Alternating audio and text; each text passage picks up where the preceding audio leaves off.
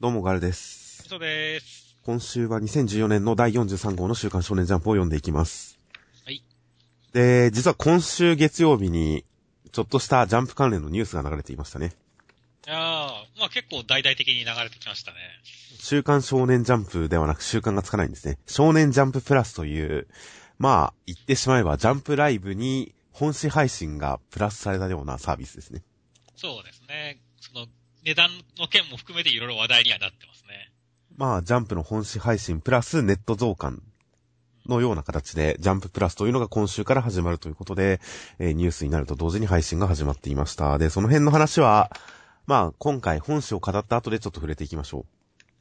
ということで、本誌の方は関東から表紙は、えー新連載の第3弾になります。えー時代を揺さぶるこの力、しのぎを削る技と才能、キメロ秋の新天道地新連載の第3弾のスポルティングじゃないですね。スポーティングソルト、久保田優斗先生となっています。こちらも、えー同名の読み切りが一応本誌に載った後に今回連載という形ですね。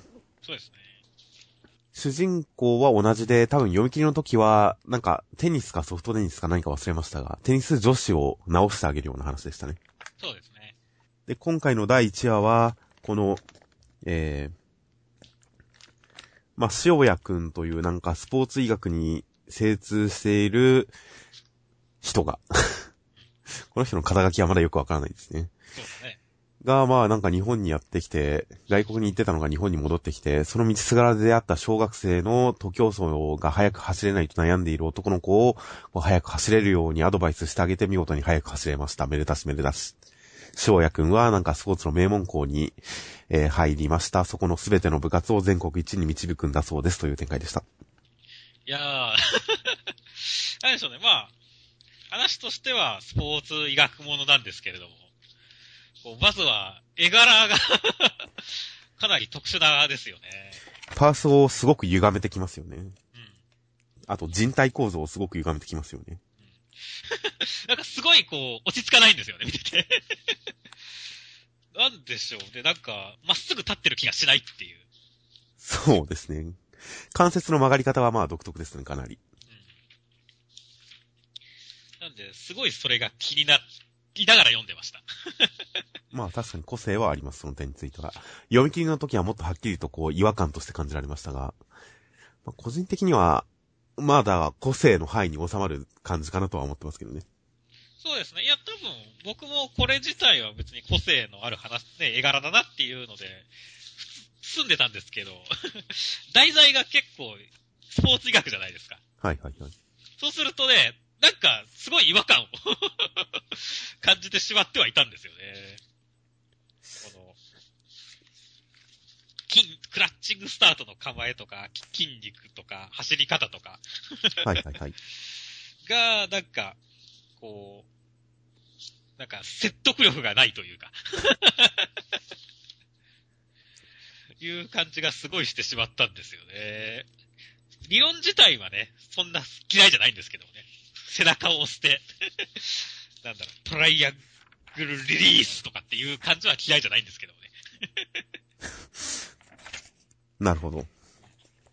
いや、まあ絵柄に関しては、まあ、確かに筋肉を描こうという感じはしてない ですよね。ニュアンスで人体を描こうとしてる感じはするんで、その点は確かにすごい違和感っちゃ違和感ではあるんですが。それに拍車をかけてるのは多分絵柄が結構小綺麗だからですけどね。はいはいはいはい。なんか、んなんでしょう、クレヨンしんちゃんとかの絵柄じゃないですけど、アニメ監督で言ったら湯浅監督の絵とか、ああいったのは、あんまり小綺麗な絵という感じじゃなくて、線をシンプルにした、シンプルな絵柄で、かつ人体を歪ませて描くんで、なんかそれはバランスよく、なんか受け入れややすいんですが。はいはい。ああいうなんかシンプルな絵柄っていうわけでもなく、こうデフォルメの効いた絵柄っていうわけでもなく、小綺麗な絵柄でかつ人体の形、体だけニュアンスで描くんで、まあ、それが 違和感につながってるとは思うんですけどね。うん。ね、細長いんだよね。細長いですね、確かに。この細長さが、こう、まあ、どうだ、ちょっとこの後どうなるか、慣れてくればね、大丈夫なのかなとは思ってるんですけどもね。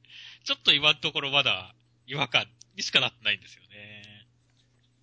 まあこれが何か派手なアクションとかに一役買ってた、一役買うような形になったんであれば、なんかありかなとは思いますけどね。それこそさっき名前を出した岩津監督とかは人体のパーツを歪ませることでいろんな勢いとかアクションとか感情とかを表現しますから。今回は別に体のパーツが歪んでることが そういう勢いとかに繋がってる感じが、いや、多少は繋がってるんですけど、そこまで派手派手しく、わかりやすく演出に繋がってる感じがしないので、それが今後、この体の歪み具合が演出に生きてきたら、まあ、許せる 受け入れやすいんじゃないかなとは思うんですけどね。はいはいはい。まあそうですね。なんだかんだで、いろんなスポーツ書くみたいです。書く感じみたいですからね。はいはい。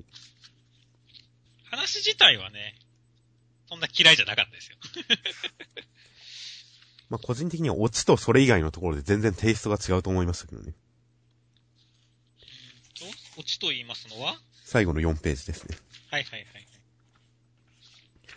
そこと、そこで展開されてる設定と、そこに至るまでの第1話っていうのの中身が全然テイストが違うような感じで、そのオチ以外のところに関しては、個人的な印象としては、良さも悪さも細かい。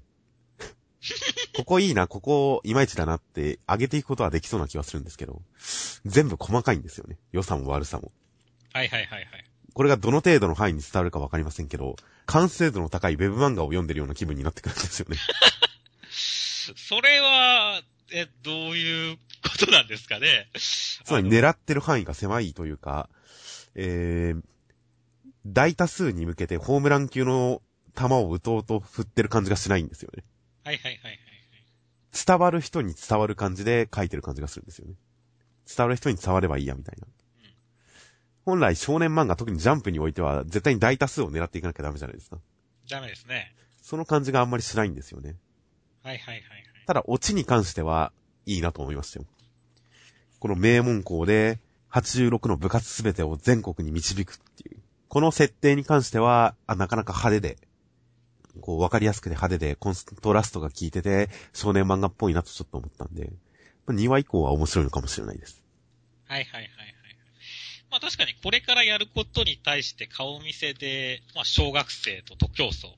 まあ、これ逆にだジャンプだからこそこういう題材で最初、こう、ね、特性を表しに来たのかなとは思ったんですけれどもね。そのジャンプだからこそは、何を参考に言ってますか？いや、小学生を狙うっていうことですよ。小学生を舞台に、小学校を舞台にすることによって、はあ、少年士感を出そうっていうことですよ。小学生を狙った漫画で主人公小学生にしてる漫画なんてジャンプにありますか？いやいや違う、小学生の悩みを聞いてあげるっていうことね。ジャンプでそんなことやることってあります？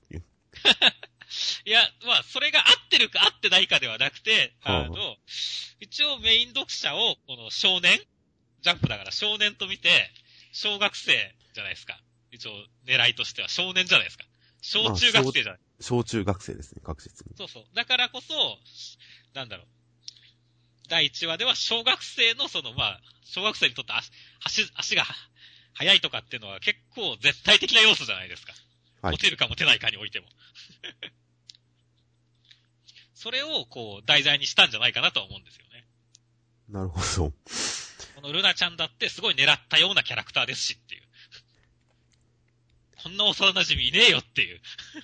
ああ、まあ、そうですね。あんまりイベント的には絡まないですけどね、ルナちゃん。逆に僕はその、結構この第1話では、その、前半の方というかね、この動機づけてみたいなところですか、橋が速くなりたい理由っていうのをこう好きな女の子に告白したいからっていうところは、まあ、ベタですけど、いい感じだなと思ったんですよね。まあそうですね。そこはいいかなとは思いますね。まあこの辺僕の論調が全部曖昧になるのはさっきも言ったように良さも悪さも全部地味っていう。良さも悪さも細かすぎて指摘していっても甲斐がないんですよね、僕の中では。はいはいはいはいはい。なるほどね。まあ、武器はね、なかなか難しいですよね。オペを開始するっつって言っても、そんなになんか、なんでしょう、派手なオペではないですからね。一瞬能力者になるのかと思ったんですけどね。うん。それ、それもなんかもうちょっとね、背中を本当押すだけじゃなくて、何かやってほしかったよねっていう。こうするとほぐれるんだみたいなさ、うんちくがあったりするとさ、我々もできるじゃないですか。そうなんですよ。真似できないんですよ、これ。この漫画の速く走るのは、コツは真似できないんですよ、実は。そうだね。この三角点をほぐせば、なんかこのトライアングルリリースによって、力全、体全体の力が足先に集中して速くなるっていうことじゃないですか。うん。どうやってほぐすんだろうね。あと、あとまあ、膝を曲げずに走ればいいみたいなことを言ってますけど、そこのところをちゃんと描写しないですしね。そうだね。どういうフォームが膝を曲げずにできるのかとか、で、その際注意することは何なのかとかっていう細かい説明がないですよねっていう。なぜなら、それをこの少年が自分で気づくからですよ。そうだね。そこは誰かが気づいてあげてリアクションしなきゃ、少年はむしろリアクションしなきゃいけないタイプだよね。これ、塩谷くんが遠回しに言うっていう、この演出が作者さんの狙いなんだとは思うんですけど、ここ直接的に言った方がはるかにわかりやすいですよね。ここはこういうフォームで膝は伸ばして、このタイミングでこうやって、こうやってフォームで走るといいよ。確かに、これだとなんか違うみたいな。ここは、この段階はまだそれでいいと思うんですけどね。そうだね。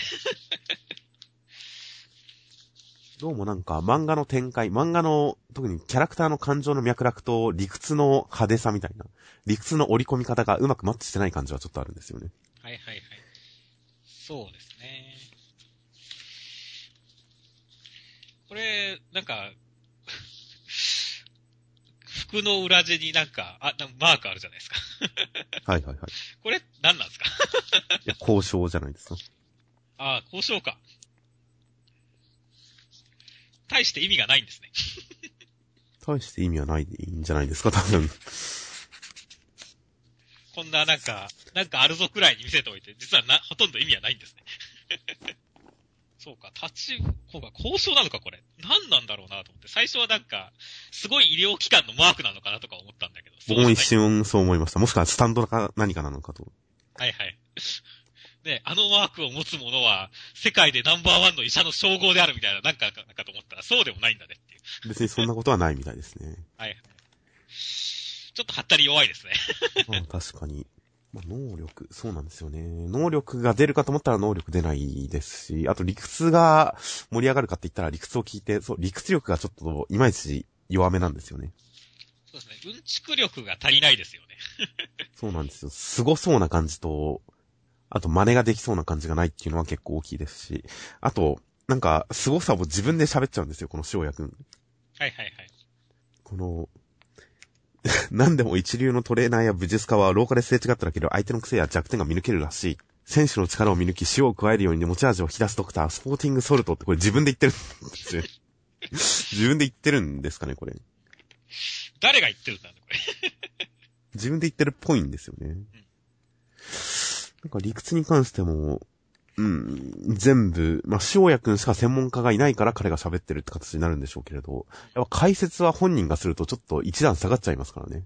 そうだね。そのキャラクターの格とかが。やっぱりそれを見て監修がいかに驚くかっていうのが大事ですし、そうそうそう。凄さ表現っていうのは周りのリアクションのことですから、周りがあれはって、そうか、わかった。え、わかったの？っていう、知っているのか雷電的な。え、どういうことって言って、あれはこれこれこうなって、こうなってるんだ。そんなすごいことをあの少年がみたいな、そういうリアクションあってこそ理屈力が成立するわけですから。そういう感じのなんか理屈漫画をやる気があんまりないんですよね、この漫画実は。まあ、類例は直撃の相馬とかになっちゃいますけど。そうだね。まあ、この高校のね、なんかおつ、なんか秘書みたいな、秘書さんみたいな人がね、途中から見にき、軽く見に来てて、そういうこと言ってくればよかったんだろうけどね。ああ、確かに。それで顔出ししておけば最後の展開にもうまく繋がりましたね。そうだね。だから、ちょっといろいろブレてる感じはしますね。もしかしたらまあ、2話以降は、まあいろいろ、まあ、テニスとかやるみたいですから、もしかしたらなんか、スポーツドラマ的な方向性がメインになってくるのかも。まあ一話のテイストから言ったら確かにドラマの方をメインでやりたいんだろうなっていう作者さんの気持ちもなんか感じ取れる気はするんですが、それに対してやっぱ理屈を使ったことをどうするのか、盛り上げ方をどうするのかっていうのをちょっと見てみたいんですけどね。そうね結構、まあ題材的にはね、医者ものってそう、あんま見て、見ないですし、はい。スポーツ医学っていうのも、あんまり知らない世界じゃないですか。そうなんですよね。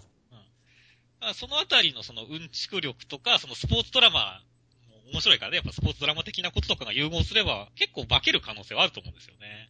まあ、そうですね。スポーツ医学もの、この展開でこの漫画をジャンル分けするのが正直難しいので、うんどうなるんだろう？どこをメインに据えるんだろう？って正直わからないので、一見するとその理屈漫画の王道を外れてる感じはあるんですが、理屈漫画じゃない何者かになるのかもしれませんし、うん、その点とかを、まあ、来週以降で期待していこうとは思います。そうですね。では続きまして僕のヒーローアカデミアの第11話内容としましては、爆豪くん、デフくんに負けたことを認識してブルブル震えてる状態、さらに他の生徒たちがもうすごいということを、を目の当たりにして、より一層プルプル震えて、俺は全然一番じゃなかったぜっていうことに愕然とするんですが、そこにデフ君がやってきて、自分の能力というのは人からもらったものを騙してたわけじゃない。なんとか自分の力でこれから爆豪君を超えたいみたいな話をして、爆豪君奮い立ち、俺もここで一番になってやると、なんとか立ち直るのでしたという展開でした。いやー、すごい暑かったですね、今週。僕、ちょっとすごい感動しちゃいましたよ、今週は。いやー確かに、デフの主人公力をこういう形で出してくるとは思わなかったですね。そうです。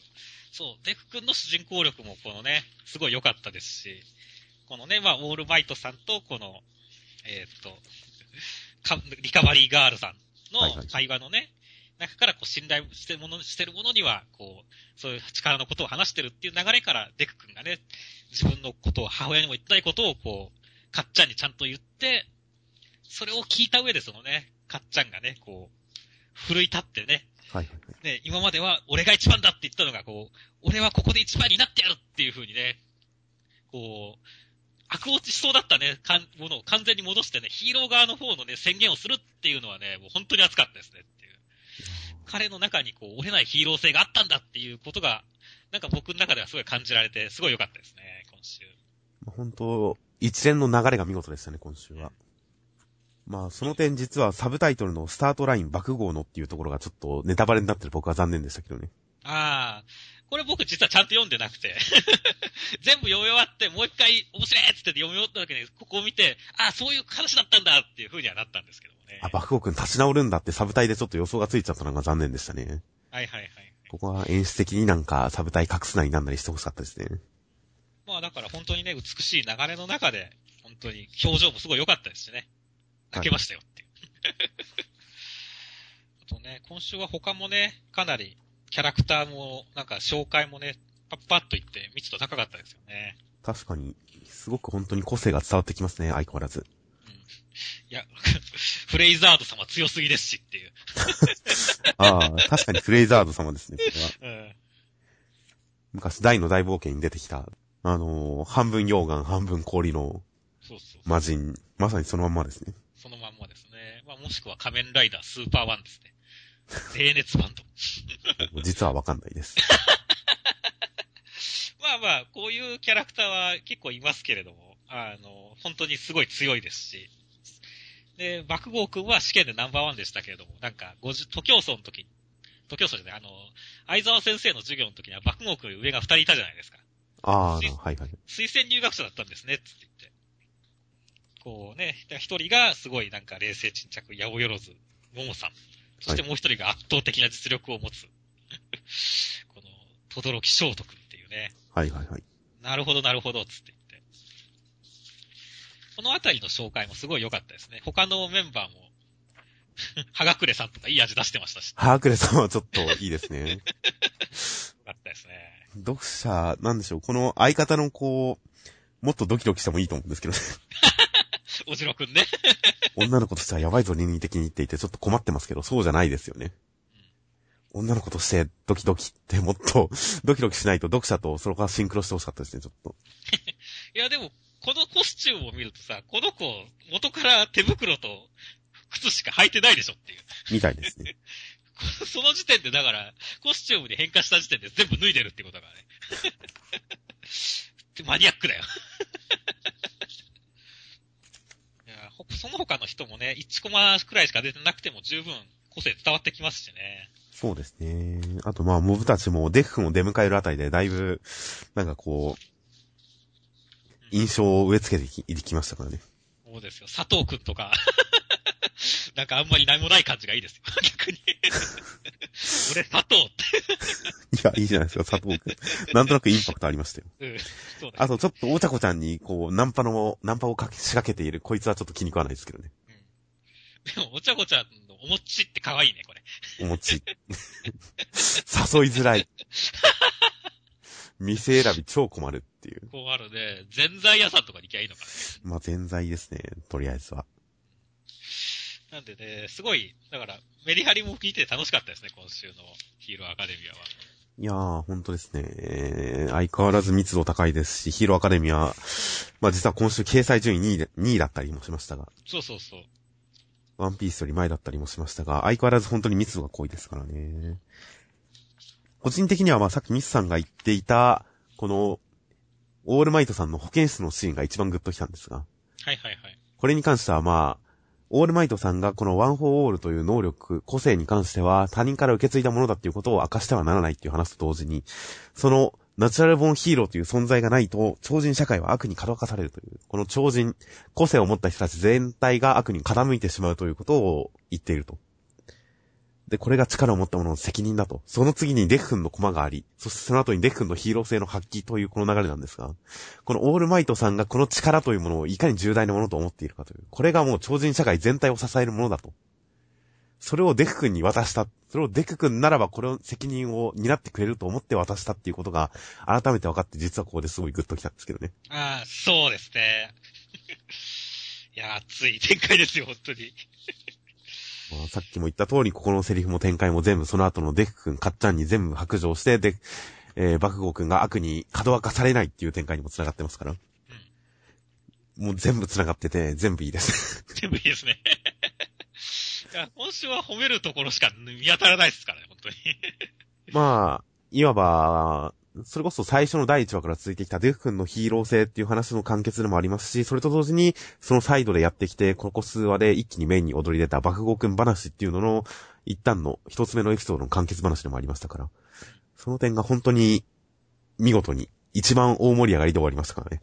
そうです。アクションはないけど、一番盛り上がって終わったので、もう見事ですよ。ということで、来週からは新エピソードということで、その悪に角化されるかどうかという責任を担うオールマイトさん、今能力が弱まっていっている状態で、この敵に襲われてどうなるかという、ちょっと暗殺教室を思い出したりもしますが、狙われる先生という。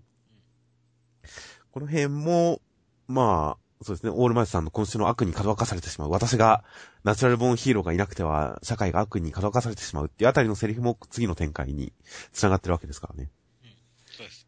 見事な次のエピソードへの引き込みにもなっていて、来週とても楽しみです。そうですね。ビジュアルもかっこいいですからね、このヴィランさんたち。はいはい。どんな能力なのかわかりませんが。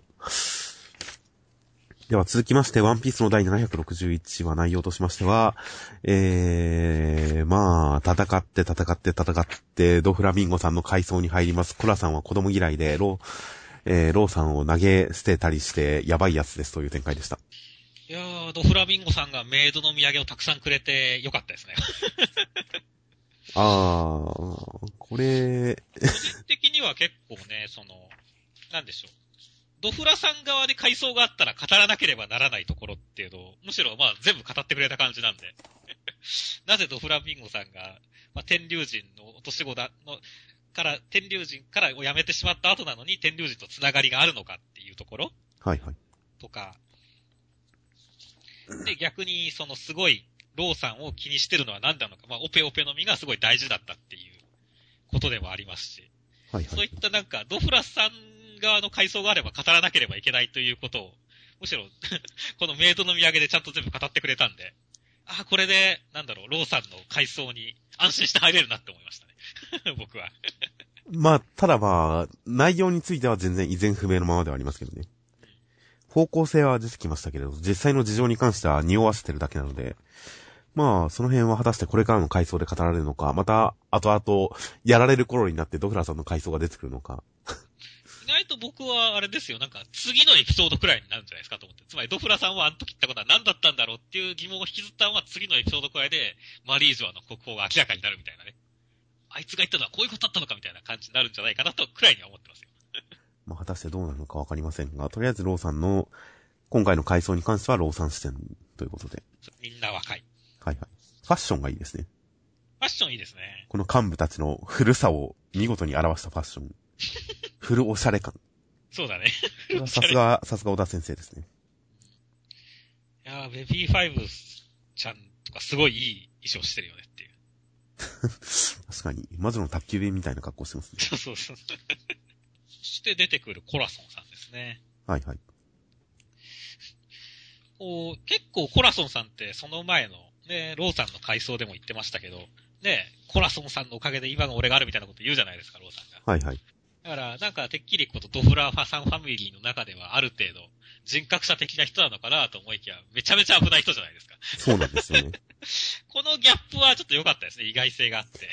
この登場4ページはすごかったですね。コラソンさんのキャラの立ち方が。すごかったね、これ。子供をぶっ飛ばしてベビーファイルちゃんのお茶を飲んで、舌が焼けて転がるとか。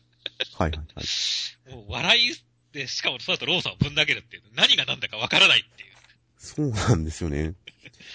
これ一瞬、そのベビーファイブが紅茶熱いですって言って、熱くてジュって、いたずらを仕掛けてるのかと思って、じゃあ転んでるところとかもそうなのかなと思ったんですけど、よく読んでみると実際は別に、これいたずらですらない可能性があるんですよね。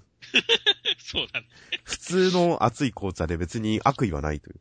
転んでるところどう見ても勝手に転んでますし、あと最後タバコを吸おうとして自分のあのドフラーさんとお揃いの、この羽マントみたいなやつにそう燃え移るっていうのも明らかに別に自然に勝手にやってますし。そうだね。だから本当にただただ注意力が足りないっていうキャラなんですね。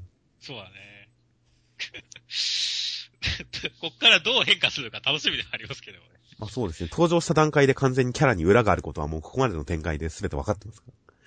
ここでいい人が出てきたら、あ、いい人なんだなですけど、ここでやっぱひどいことをする人が出てきたら、え、これが、ローさんの恩人、ローさんの今に繋がってる人って、すごいいろいろ考えさせられますからね。そうですね。4ページで3回ボケるとかもありますし、本当にキャラ立ちがすごいですね。キャラすごいですね。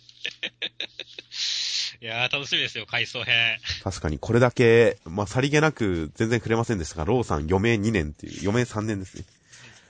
ローさん余命3年2ヶ月っていう状態で世界を全部殺してやるっていう状態の、ローさんの心がこれから溶けていくわけですから、きっと感動できますよ。と感動できますね。ということで楽しみです。はい。では続きまして、ハイファイクラスタの、えー、超異能警察アクション新連載第2回センターカラー大蔵25ページとなっています。内容としましては、えー、ペータ君、六甲特化のオフィスに連れて行かれて、六甲特化に誘われつつ事件現場に連れて行かれて、事件解決に一役買って、えー、結果、被害者に感謝されたこともあって、六甲特化に入ることを決意しますという展開でした。はいはい。まあ、いろいろ説明会でしたね。まあそうですね。正直ラベの説明に関しては唐突感があるほど説明感が満載でしたね。そうですね。まあ、その割には、ぶっちゃけ分かりにくかったけどもねっていう。まあこのなんか作った人は警官モグラという一人であるという、そういうことは分かりました。意外と、この、アビリティソサエティっていう才能社会って言われてますけども、すごい危うい社会だったんですねっていう。はいはい。なんでしょう、いろんなものが危ういですよね、この会社、社会。まあ現実的にこういう技術はこういう風にもたらされて、こういう社会にはならないだろうっていうツッコミをしながら読んではいますね、僕も。うん。まあ、なんとなくそれ分かんないものが、一般人が知らないものが普及するっていうのはまあ分かるわけですよね。我々ってスマホのアプリとかの仕組みとか全然分かんなくたって普及してるわけですし。はいはい。ただまあ、機関部分はみんな知知ってなきゃね、どうしようもないわけですから。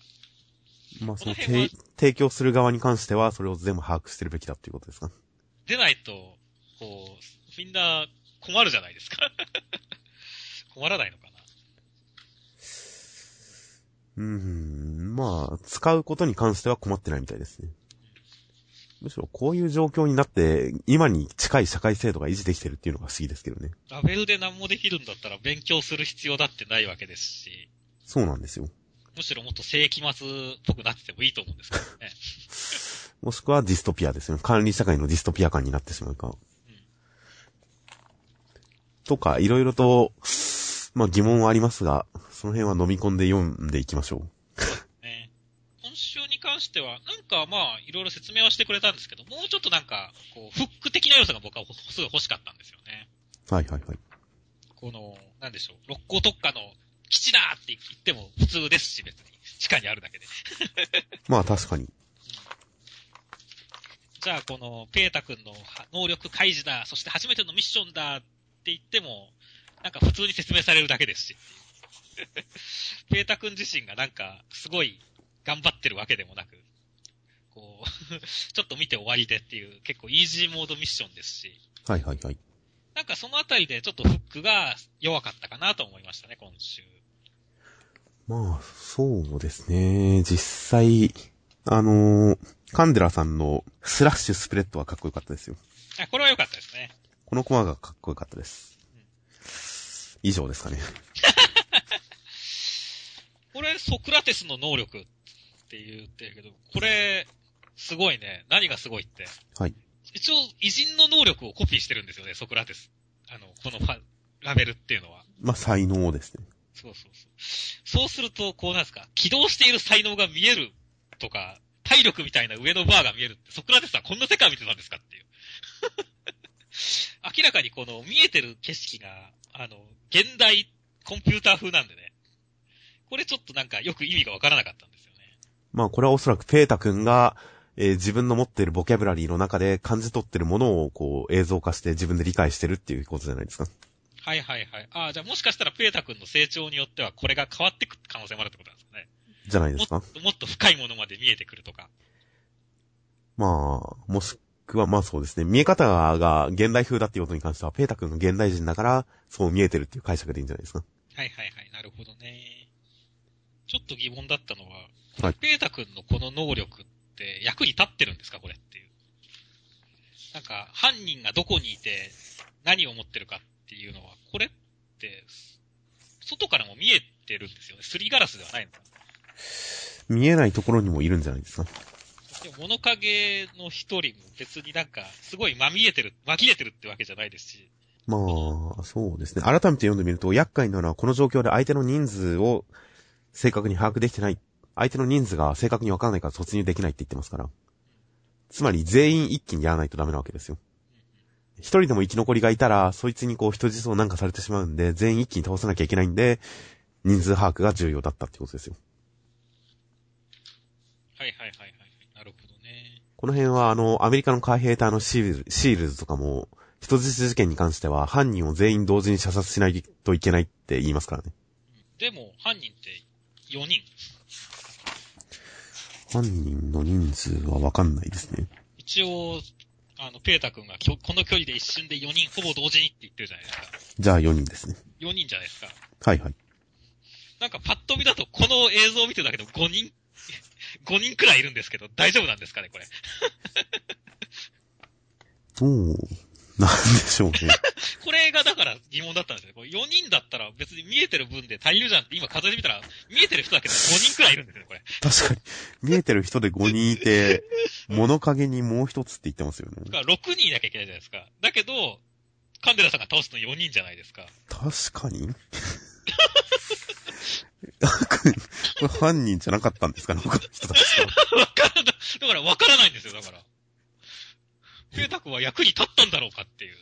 偽装を見抜いたんですかね えっと、犯人じゃないみたいな。脅されて犯人役をやってる人質なのかもしれないですよ。はいはいはい。なるほどね。あ、でも、スプレッドした次のコマ見ると、ガラスの穴は最低6個開いてますね。っていうか6個開いてますね。だからセリフの方が4人っていうところのみが間違いじゃないですか。はいはいはい。あ、なるほどね。こう、多分、あの、作者の方は6って書いたのを編集の人が、上のコマは4人だから4かなって言って4にしちゃったんじゃないですか？あ、なるほど。それだったらわかりますね。すごい迷ってしまいましたっていう。いや、僕も今言われておかしなことになってると思いますけど、セリフの方が間違いですね。だから6人です。はいはいはいはい。そうですね。ちょっとこういうのがあると残念ですね。確かに。確かに確かに。これはちょっともったいないひどいセリフ間違いではありますね。まあまあまあ、でも、あれですね。あとは、三山ミリさんっていうなんか、濃さが出てきましたけれども。はいはいはい。この人がカンデラさんと夫婦感があるっていうのはちょっと良かったと思いますけどもね。これ夫婦感あると思いますか？いや、わかんないです。いや、夫婦感出したいんじゃないですか。出したいんだとは思いますけど、これ、ペータ君が、なんか夫婦みたいって言った時に、え、どこがって思いましたけどね。いやー、まあなんか、課長と課長補佐がなんか仲良くて夫婦感があるっていう関係性はいいなと思ったんですよね。確かに。言われてみるとあんまり夫婦感ないね。どこがってちょっと思いましたが、個人的には、このミリさんもやっぱりちょっとキャラが立ってないなと思いましたけどね。はい。うーん、もう冒頭お茶をこぼして大爆発するぐらいでいいと思うんですけどね。そうだね。こう、すごい最初見た時にすげえ目つきすげえ人だなって思ったんだけど、よく見たら髪飾りかこれっていう。そうなんですよね。これ僕もそう思いました。目に隈取りをしてるのかと思って。違ったっていう。違いましたね。まあ、行動にほんと個性がないですからね、ミニさん。うん。まあ、現状性格がほんと普通の人っていうか、常識人感しか出てないので、なんかその点、やっぱ、うん、もっとキャラ立ててくれたらいいのになって思ったりするんですけどね。そうですね。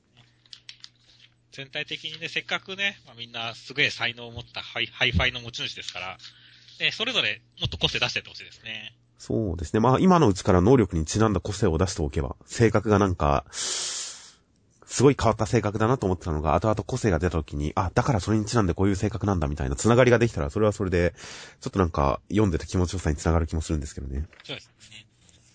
その辺もやっぱりキャラが、ハイファイクラスターはみんなおとなしいなと思ったりしましたが、あとちょっと、まあ前回から、第一話の時から言ってるセリフのやりとりが、なんか、いまいちだなっていうのはちょっと思ったりもするんですが、それと同時に今回人間ドラマに関して、えー人質が、人質を救出するペータ君のところに人質がお礼に来ると。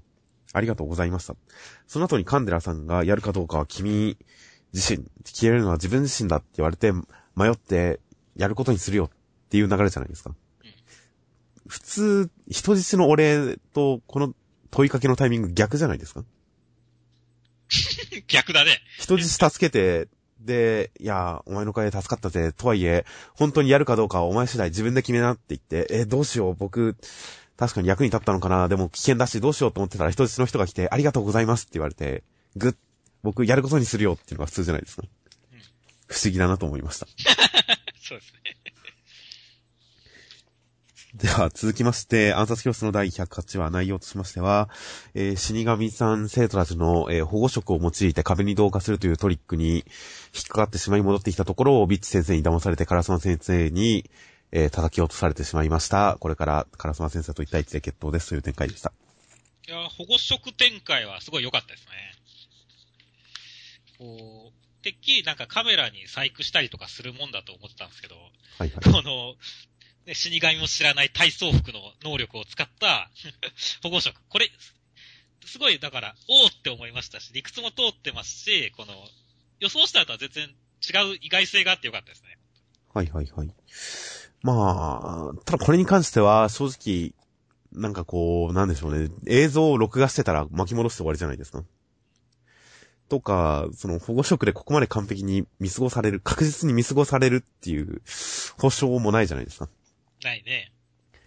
その点、いろいろとカメラの特性だとか、いろいろとこう説明もありますし、伏線もあった上でのことなんで、まあギリギリ許せるかなとは思いましたけど、いくらなんでも死神さん、爪が甘すぎだろ、脇が甘すぎだろって思ったら、それを作中でカラスマ先生が指摘したんで、そうああ、これ突っ込んじゃダメなのかっていう、作中でもそういうことなんだっていうので、なんとかテンション落ちなくて済みましたが、そうですね。先週の期待してたほど、こう、いい作とは思わなかったですね。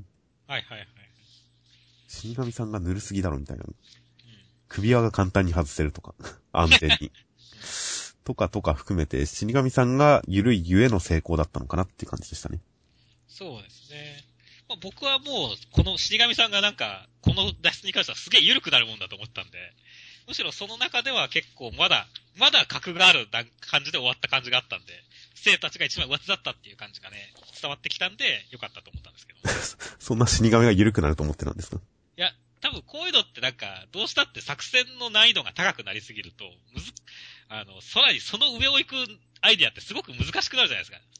どうしてなんか相手の格が下がっちゃうことって多いじゃないですか。はいはいはい。そういった意味で、そんなに思ったより下がらなかったっていう。ほう、そのハードルの下げ方は全くなかったですね。難しいことを期待してましたね、松井先生には。ああ、なるほどね。まあ、死神さんが甘かったゆえにっていうことはまあ、作中で言及してるんで、そういった形で、敵がちょっとこう油断するっていうことに関しても作中でフォローが入るっていう形はさすが、きめ細かい演出だなとは思いますが。こうなってくると、ちょっと死神さんが本人じゃない説が出てきますけどね。そうだね。うん。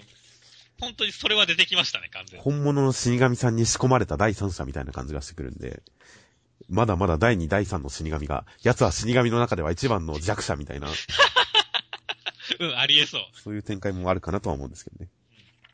あります。あそれも今後の展開次第ですね。はいあとはね、本当今週はカラスマ先生が本当いい体で俺も鼻血出そうでしたよっていう。確かに、ここはもう絵が説得力ありましたね。ビッチ先生が鼻血を出す説得力がありました。ありましたね。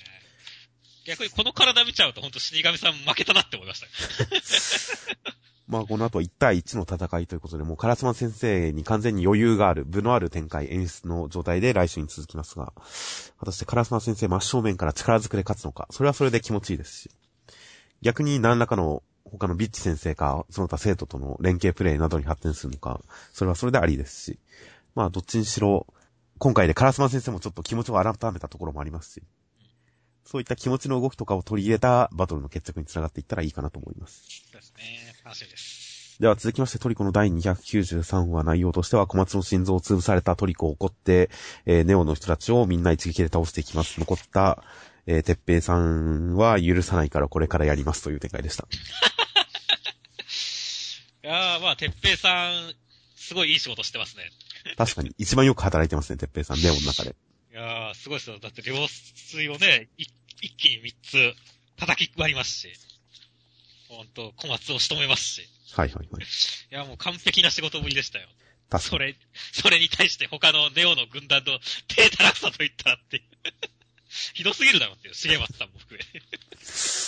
重松さんは良かったですね。ちゃんと1ページっていうか半ページぐらいかけて、こう、ちゃんとこれから本気出すぜっていう演出をしつつ、次のページでやられてますからね。あの世で親父に土下座しなっつって言って。いやー、ひどいね、これ。まあ、この人はね、すごい嫌な裏切り方をしたんでね、もう死ぬ時はバッと死んでほしかったから。まあ、それに関してはこれくらいの扱いでいいのかなとは思ってるんですけどもね。はいはいはい。それにしたってっていう。いやー、面白かったですね。まあ、エアを食べたことで肉体的な変化があんまりはっきり出なかった。腕が変わる。それはすごいけど、今までのグルメリアクションに比べたらな、みたいな話を先週してましたが、今回その腕が一本変わるっていうことを最大限に見せる展開ではありましたからね。そうですね。その点強くなった感がすごく伝わってくる演出だったんで、僕はきこう気持ちよく読んでましたよ。そうですね。いや、気持ちよかったですよ。なんか、すげえアームズみたいな戦闘だなと思って見てましたけど。ああ、確かに。左、ね、左手一本だし。腕が伸びたり巨大化したりしてるように見えますしね。まあ、そして、てっぺいさんもアームズですからねっていう。片腕で止めるっていう。片腕？ああ、これどうなってるんですっけ？まあやっぱりてっぺいさんもなんか体内にグルグルメ細胞の化け物系の人なんでしょうね。そうだね。確かにアームズ感がすごいあります。個人的には前半で出てくるトリコの中の鬼の会話、あと街の景色含め、もうなんか鬼がもうすげえおとなしい理性的な人に見えて、ちょっと面白いんですが。あかん、そうね、なんか、た、な、何飲んでるのかわかんないけど、鬼殺し飲んでるのかわかんないけど。ナプキンしてるからね、赤鬼さん。そうなんですよ。椅子に座ってうん。この感じがもはやなんか全然イメ、今までのイメージと違うっていう感じがして、それはそれで面白かったです。面白いね、確かに、これ。結構トリコはなんか、だんだんジャンルを変えてきてますよね。昔とは、そうね。うん。SF 感が増してきたところからそうなのかもしれませんが、なんか能力に関する解釈とか表現とか使い方とかが大きく変わってきてる感じがします。ということで、まあ来週、とりあえず、バトルもあり、小松の生死もあり、鬼もあり、いろいろと期待です。はい。では続きまして、えー、祝シリーズ累計1000万部突破新企画指導センターから配給の第126話となっております。新企画1ページまめくると公式スピンオフ4コマ、レッツ配給というのの、まあ、出張版ともちょっと違いますよね。なんでしょう、お試し版。とりあえず1ページ分載ってます、4コマが。そうですね。作者はレッツ先生です。そうですね。パッキーのレッツ先生ですね。そうですね。古舘先生もファンのパッキーのレッツ先生ですね。なんか相変わらずネタのセンスが独特で好きですよ。そうなんですよ。正直すごい面白いです。面白い。多分4コマ向いてる気がしますよ。パッキーとかより。いい具合にキャラを発展させてるからね。そうですね。特に今回、この本誌に載ってる中で一番良かったのはパンですかね。パン。優しいパンっていう。いや、実際はやさ優しいパンって言ってるだけですが、それがなんか独特の語尾に聞こえていいんですよね。優しいパン。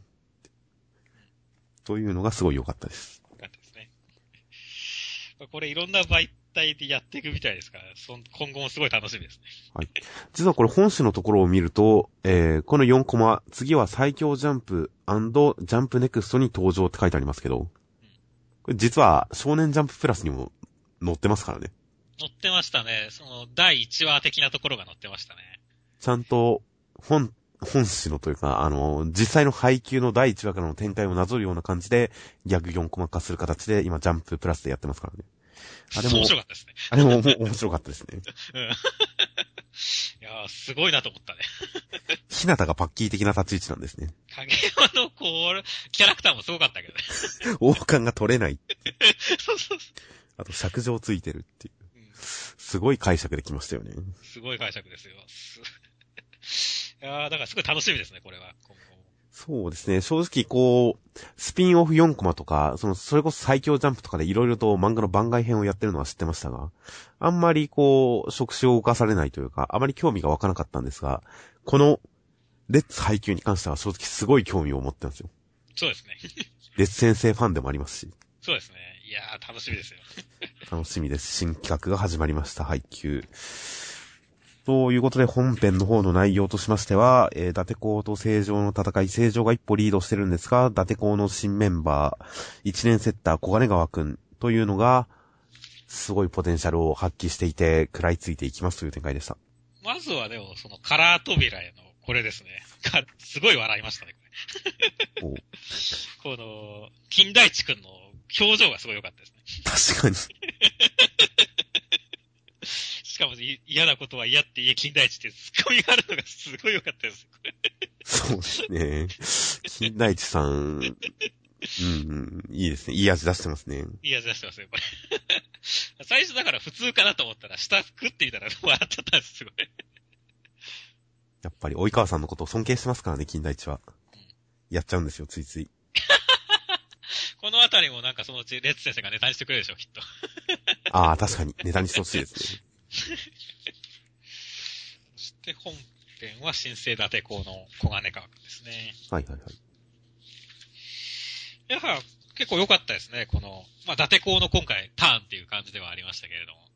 このあれですか、シャッターがガツガツ閉まっていく感じ。3枚目がっていう。はいはい。この感じはだから、さらに 3, 3枚目が加わったことでパワーアップっていうののなんか、やっぱ印象がすごい強くなりましたからね。及川、その、ね、青葉城西の中では一番格のある及川さんのスパイクを防ぐっていうことも含めてね。はいはい。ここのビジュアル描写はすごい良かったですね。この小金川くんの表情も含め。うん。あとやっぱ横移動ってちょっと日向に通じるところでもありますしね。そうですね。うん。ちょっとバレエにおいてこの横移動の異色さみたいなのを日向で際立たせてるところでもあるので、小金川くんが横から飛んでくるのを見ると、お異彩を放ってるっていう感じがして、ちょっと良かったです、ここは。そうですね。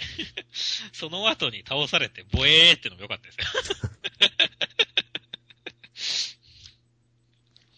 いやー、決まってましたよ、いろいろ。まあ、この攻防確かに良かったです。また試合全体としても今回古舘先生、最後の目次コメントで本人も今週の原稿は書いていて新鮮な感じがして、いつもとは別の楽しさがありましたって言ってますけど、読み心地としてもちょっとなんか今までの配給とは、なんか違う感じがしましたよ、僕も。そうだね。まあ、カラスのがメインじゃないからっていうことなんでしょうけれども、それだけでもだいぶテイスト違ってる感じしますからね、本当に。そうなんですよね。なんかスッキリしていて、読みやすいし、スピード感もあるし、なんかアクションに関しても、なんでしょうね。なんかカチッとしてる感じがして、なんか新しかったです。はいはい。全然、全然いい感想にならなかったですけど、今。なんか読み心地、まあカラスのが出てないっていうこと以外にも、なんかテイストがいつもとちょっと違う感じがするなぁとなんとなく思いました。なんでしょうね。カラスのじゃない分、キャラクターのスポットライトの当たり方が広いんですかね。そうかもしれないですね。などなど、なかなか意外とこの戦い、この試合展開、先週の段階ではあんまりこう長引かせてほしくないなと思いましたが、まあ数週間ぐらいなら全然楽しく読めそうな気がします。この後、狂犬くんが出てくるフラグでもありますしね。そうですね。まあ、伊達公のターンでしたから、そのうち青葉女性来るでしょうからね、絶対。はいはいはい。狂犬くん、果たしてどんな能力かわかりませんが、小金川さんが泣いてしまうような展開なんじゃないかと思って期待してますよ。はい。では続きまして、柔道図の第3話。内容としましては、えー、なんでしょうね、柔道図というものが、改めてちょっと説明されつつ、花くんのところに、なんかすごい獣のような、規格外の化け物がやってくるそうですという展開でした。寸布広く。